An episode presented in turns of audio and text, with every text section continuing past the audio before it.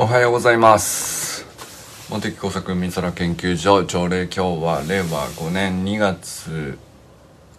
9日。でございます砂塚森忠さんおはようございます森本あかりさん全くんおはようございます山本健太さんおはようございますえー、清水信之さんおはようございますナイスランですそしてなんだあの大喜利はなレゴなんですかあれは。ちょっと焦点が合ってないんですけどっていう 焦点合わせてくれよ。まあでも面白かったな。画数を減らしたいとか。文章を短くしたいを突き詰めると画数も減らしたくなるんですか。ら全部ひらがなってなるとそれはそれで画数増えちゃうし。文字数が増えちゃうか。文字数を増やすか画数を減らすか。とかね。なるほど。面白いですね。まあ結局まあまあの文章だと思いましたけど。面白かったです。寺井修香さんおはようございます。えー、中村修平さんおはようございます。えー、山田友人さんおはようございます。中島明さんおはようございます。佐藤直君おはようございます。小山愛さんおはようございます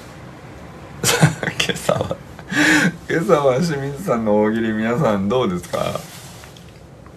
あれ大喜利のつもりなのかな？あのいや俺は大喜利だという文脈で受け取ったんですけど合ってましたかね？ななんかこう何とも言えないレゴのブロック2つか3つですよねあれね。何とも言えない形ですよね。で何かに見えたら満足です。としか言ってないからさあ何でしょうと煽られてるわけでもなくいやこれはでも清水さんなりの大喜利やってねっていうことかなと思って。お答えしたのですがいかがだったでしょうか？あんな面白いな。いやまあでも想像力無限大って言った言っていただいたんで。まあ僕もあのそうですね。満足ですね。何かに見えれば満足ですっていうレゴに対して。これで伝わんのかなっていう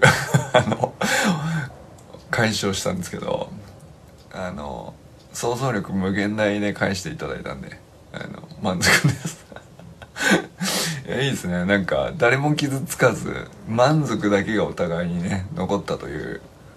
見事な。いやどうでもいいんだけどな。どうでもいいものから満足が生まれるというですね。あのいいやり取りだったんじゃないでしょうか。はい。今朝もね5キロ走られたということでお疲れ様でございます。まあ見事な肺活量を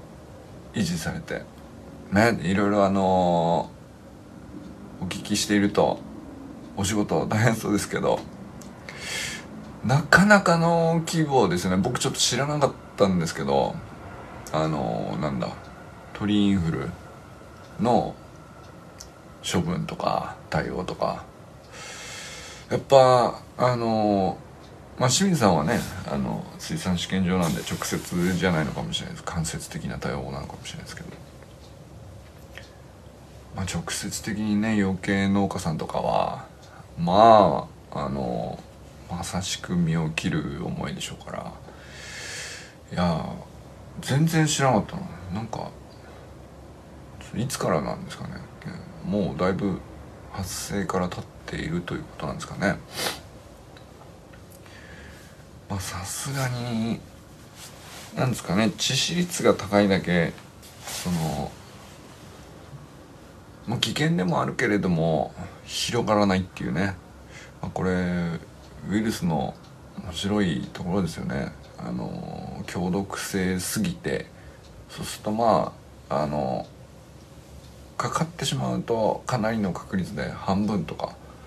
3人に1人とかそういう確率で亡くなるみたいなまあ超強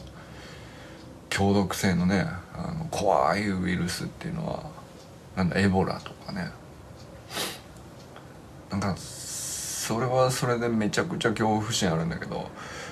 でもその分強すぎて広がらないのでまあ初動の対処さえちゃんと、えー、なされればまあ逆に広がる恐怖みたいのはないわけですよね。で弱毒でほとんどの人がまあ亡くならないし重症かもしれないみたいなまあまさしくねそのうんまあそれがなんですかねどの辺だったらちょうどよく受け入れられるのか分かりませんけどまあでもいわゆる知らない方が良かったのことなのかなって思うのが普通の誰もがねかつて、まあ、こういうね混乱の中に行く前に引いていた風邪のウイルスがいろいろあるわけじゃないですか。なんだろうまあ結構古くは僕もなったことあるけど O157 とかまあ強烈にねあのなんていうかかかっちゃったらああってなるからねあのまあなんだ RS ウイルスとか。なんだ一度はみんなこれかかるよねっていう。まあインフルもそうでしょうけど。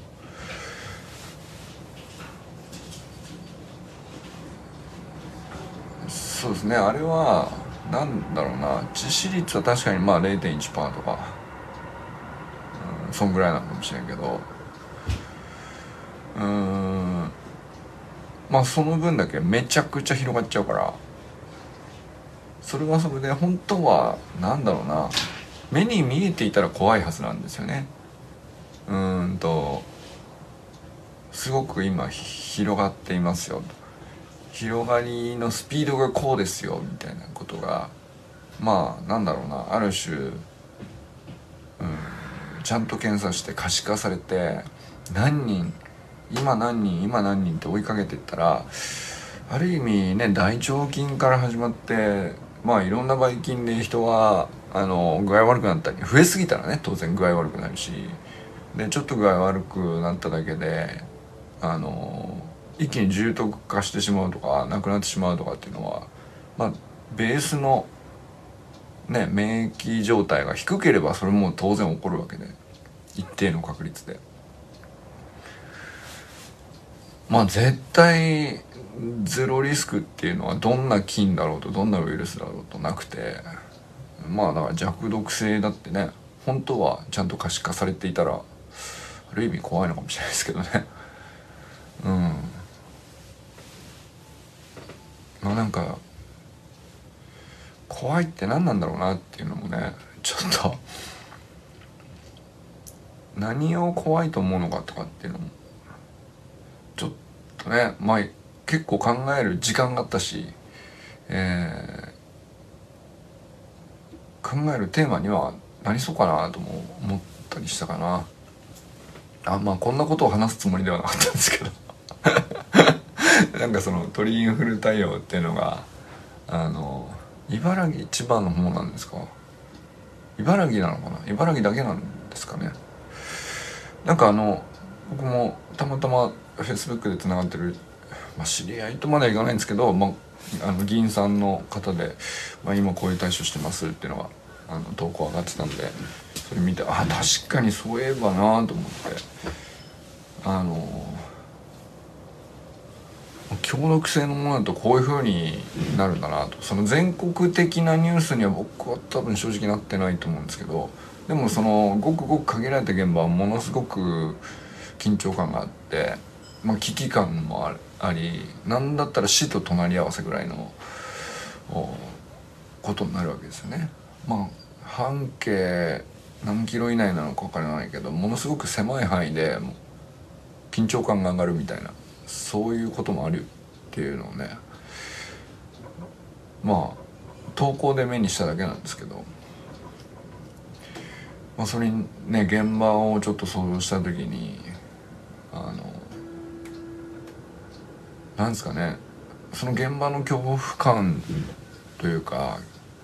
緊張感っていうレベルじゃないと思うんですよね。恐怖感だと思うんですよね。うん、まあそれとお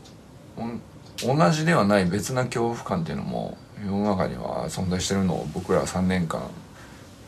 経験してきたわけですけどなんかまあ全然異質の恐怖感ですよね。もうちょっとこう漠然とした不安に近い恐怖感ですかね。なんかそれってどう違うのかなっていうのを ちょっと思ったりしました。はいまあ ちょっと落差が大きかったな。あのどうでもいい大喜利の話と緊張感と恐怖感についての話だったんですけど。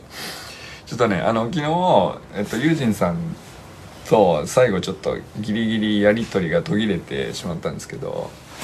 リアクションの研究したいよねみたいな話をしてて。まあリアクション芸人さんとかあの出川さんとかねあのいらっしゃるじゃないですか。多分出川哲朗さんは、まあ、プロとしてなんかめちゃくちゃ研究してると思うんだよね。あのいや聞いたことないしどんな技使ってるとか分析したことないですけどおそらくですけどまああれだけ長い時間このあの厳しい芸能界にあってね生き残るだけではなくてうーん何でしょうその何だったら人気増してるぐらいじゃないですか。わかんないけど。だって僕らが子供の頃からずっとテレビで続けてて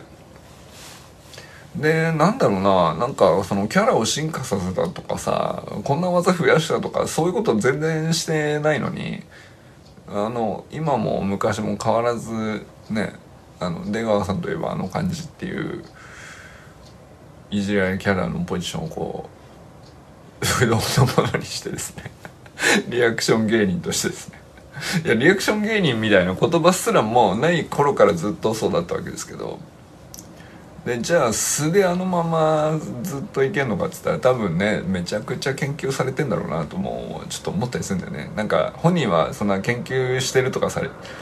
あのー、こういう技があるみたいなことを言われたくないでしょうけど なんか僕にはね納得できないんですよ。ただの素でただの天然のリアクションであんなに素晴らしいリアクションができるなんてことは納得いかないんです。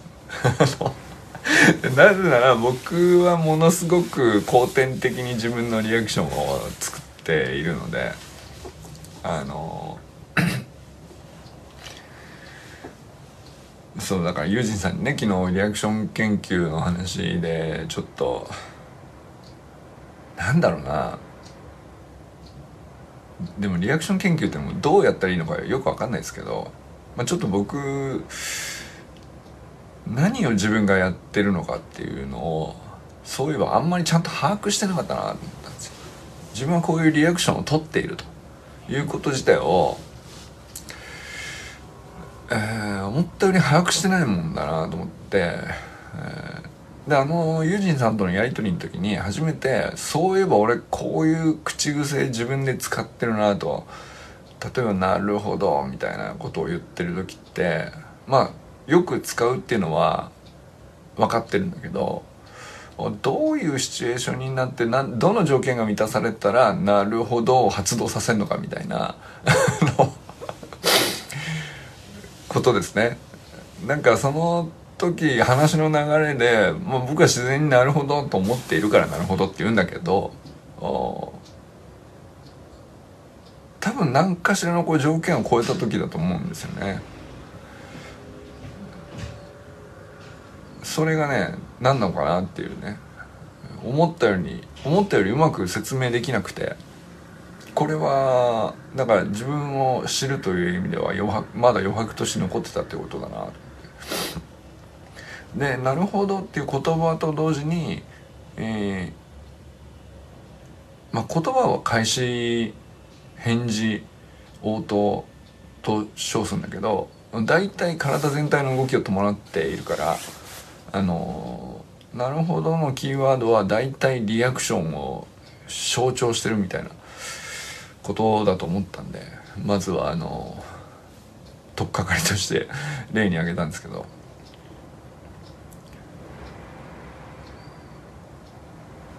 なるほどはその前に、えー、多分そのうなずいて聞いてるっていう時間が必要なんですよね。でうなずいて目を合わせて聞いてて、えー、よほど観察して、えー、ほとんどの部分について納得しながらあの最後相手話してるお相手がですねで結論を言ったっていう。だからこうだったんですよっていうね。その結論を言ってた節目のところであの発動するんだろうな。あのだからその「なるほど」の前には結構な蓄積が条件として必要で、まあ、相手に対して関心を持ってなかったら「あのなるほど」は絶対発動しないし観察して、えー、観察しながら聞いてないと入ってこないっていうか気持ち的に。そんな感じかな。観察しながら聞いててああなんか本当に、えー、一生懸命やってそういうふうに感じてそういうことが起こったんだなみたいなことをあの説明の言葉の説明の文章そのままではあまり受け取れきれないことであってもその人の立ち振る舞いとかあの声のトーンとか一生懸命さとか何としても言いたいみたいな感じが積み立てられているからそれをなんかこうザバーッとこうだったんですよって最後結論言った時にあの受け取れる 受け取れましたよっていうなんかレシートですね。受け取りましたっていうレシートとしてなるほどを返してるというですね。あのそんな感じなんでしょうね。あの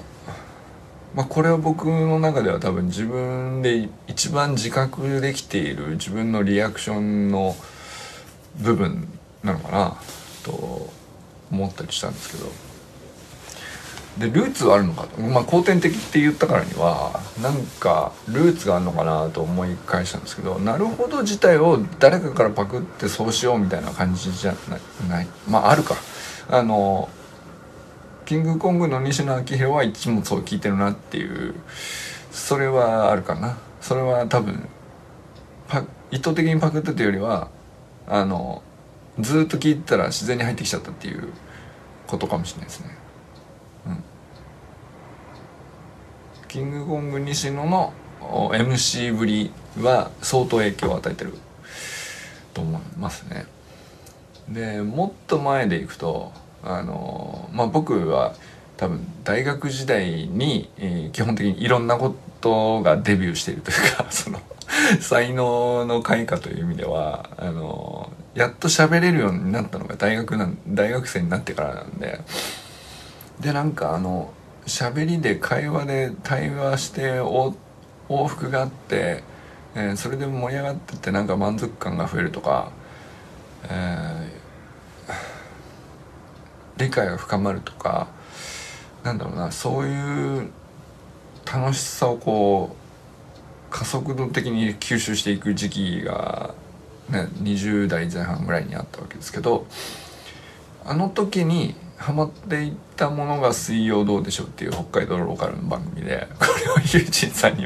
あのなんていうか分かってもらえるとところだと思うんですけどまあ大泉洋さん自体はねもうす今や完全に全国区という完全に全国区なんていうレベルの話じゃないですねもうそんな時期は完全に増えあの通り過ぎてもうなんだろうな日本の中の代表的な俳優さんの一角に入ってると思うんですけどいろんな映画も出てらっしゃいますし映画に大泉洋が出てるから見に行くみたいなあのことも僕だけじゃないと思うんですよね。まあ本当に見事な演技もそうですけど演技臭くないキャラをあのまま維持するんやみたいなそのどの映画行ってもさあの大泉洋のキャラのまんまだったらだいぶこの映画のストーリー合わないんじゃないかみたいなことも結局合っているしキャラも変えていないっていうまんまお見事な演技という何ていうかこういう人いるんだなみたいなね。あの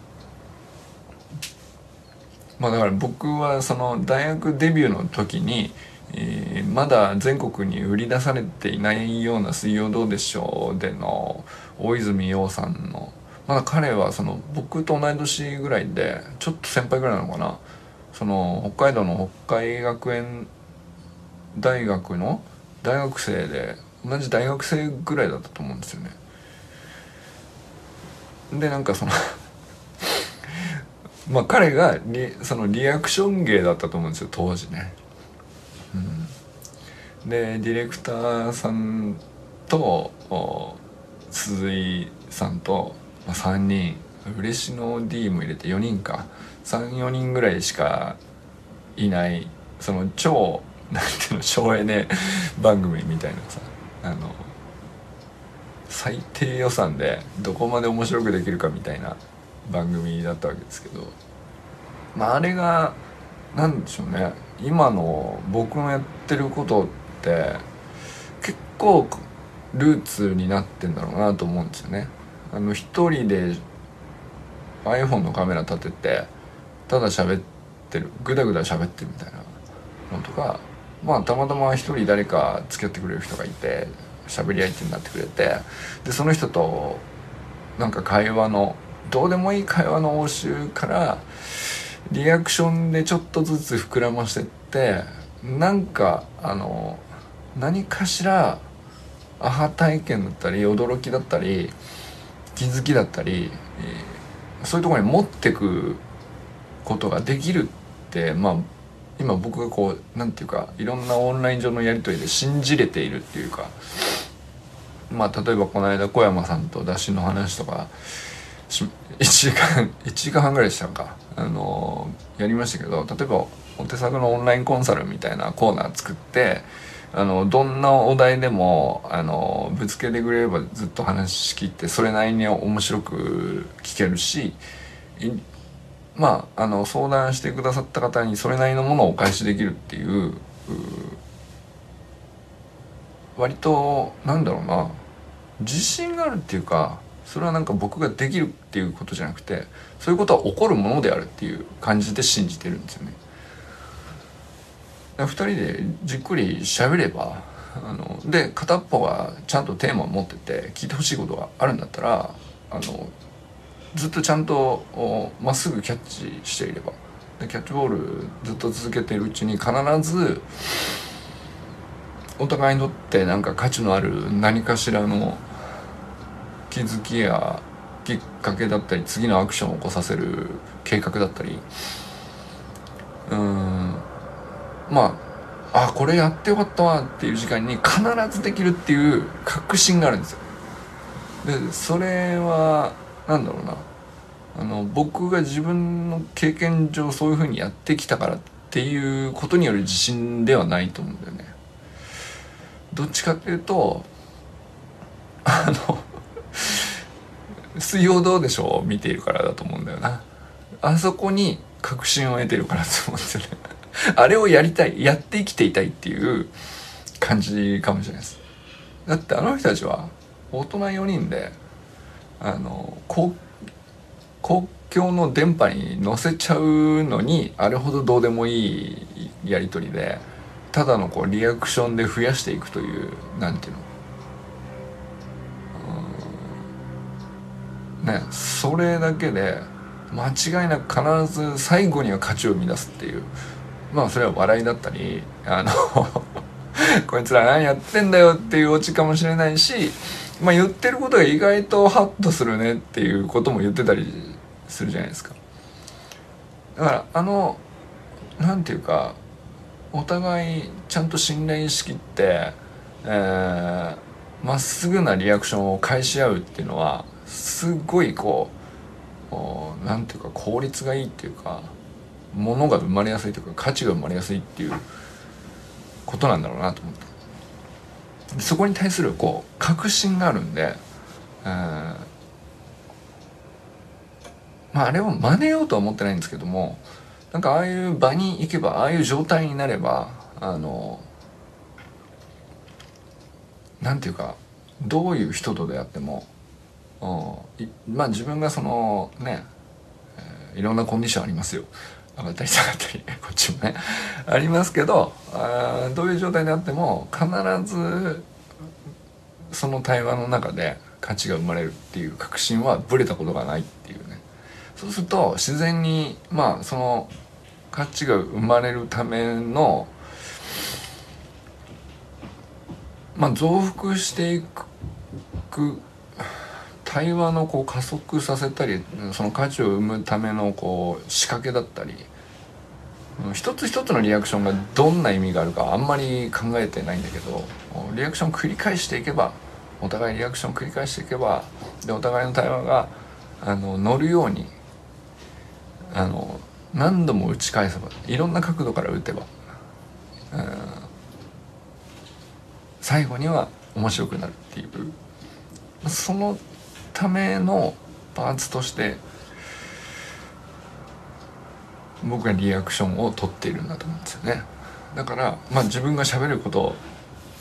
話すことで頭で考えて意識的にやっていることを選んでいる言葉だけじゃなくて、まあ、どういう表情になるかとか、まあ、どういう身振り手振りとかうあのうなずき、まあ、体の動きとか目を合わせる時間とか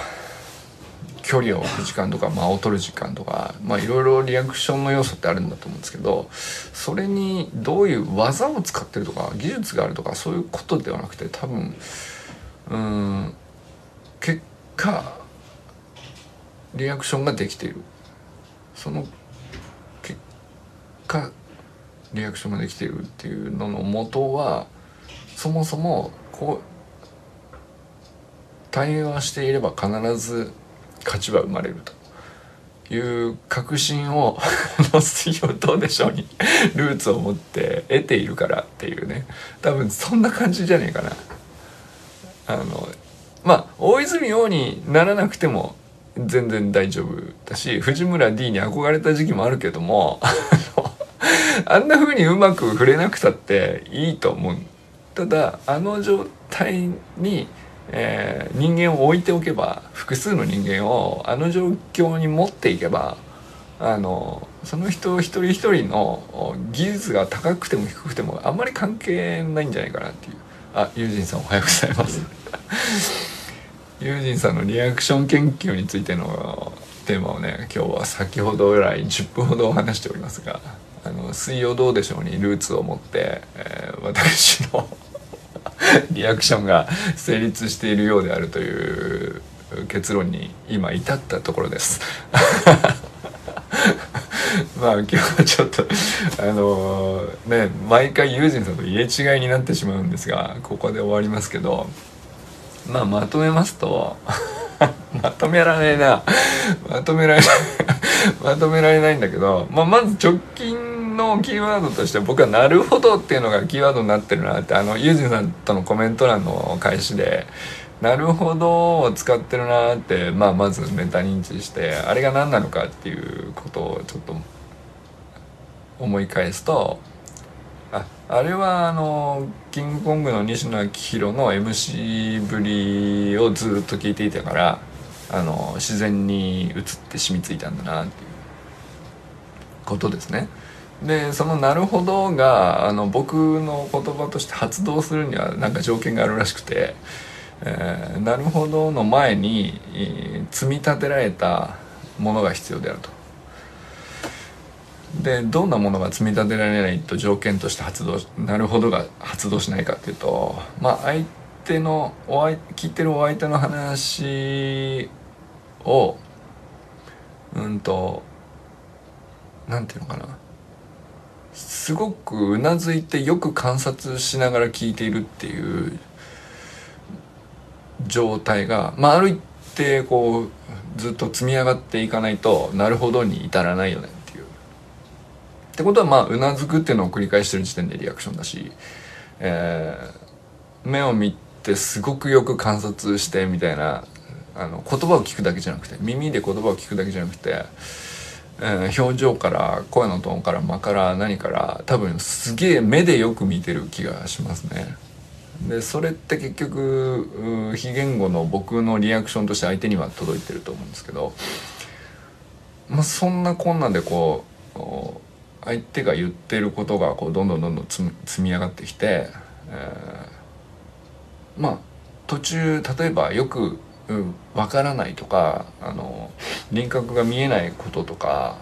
含まれていたとしても、まあ、最後相手がだからこうだったんですよっていう何かしらの結論めいたことを言った時になるほどが発動するというですね、まあ、そういう方程式になってるっていう 感じですね。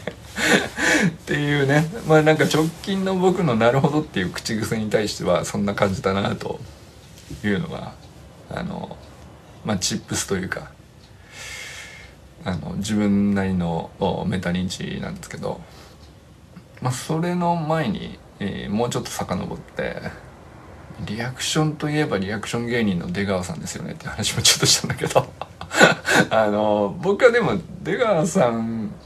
のリアクションとは全く別次元のことを僕のリア僕とかまあ普通の人がやってるリアクションってああいうプロのリアクション芸人さんがやってるリアクションとは多分全く別のことなんだろうなと分類して考えてるんだけど、まあ、僕の場合ルーツをこう辿ってったらあのまあ大学デビューだった時に大学生になってやっとこう人と喋れるようになったっていう話をしてでその当時人と喋れるようになる上でこう会話をこうすればいいんだっていうののお手本としていたのが「水曜どうでしょう」の大泉洋と藤村 D だったっていうね あのそんな話です なんかそこからあのー、自分で全くこれどう落ちるのか全く見えないまま瞑想して10分間喋ったあげくうんリアクションをしようとしてるんじゃないなと。あの水曜どうでしょうのようなあの感じの場に大人がどうでもいいことを話しているっていう。でお互い信頼しちゃってるっていう状態になりさえすれば自然に生まれるのがリアクションであって。なんかあのこういうふうに返せばあの盛り上がるよねっていうハウツー的な話を僕がしたいわけじゃないししているわけでもないなっていう。そんな感じのことを言った気がします。はい。まとまったかな？はい、ということで診療所オープン前のお掃除いってらっしゃいませ。僕もね今日これからお部屋掃除をしたいと思います。そして皆様あの他の後で見られる皆様もですね今日一日良き一日をお過ごしくださいませ。じゃあね。リアクション研究割と面白そうですね。またままだまだ奥深そうでございます。友人さんありがとうございます。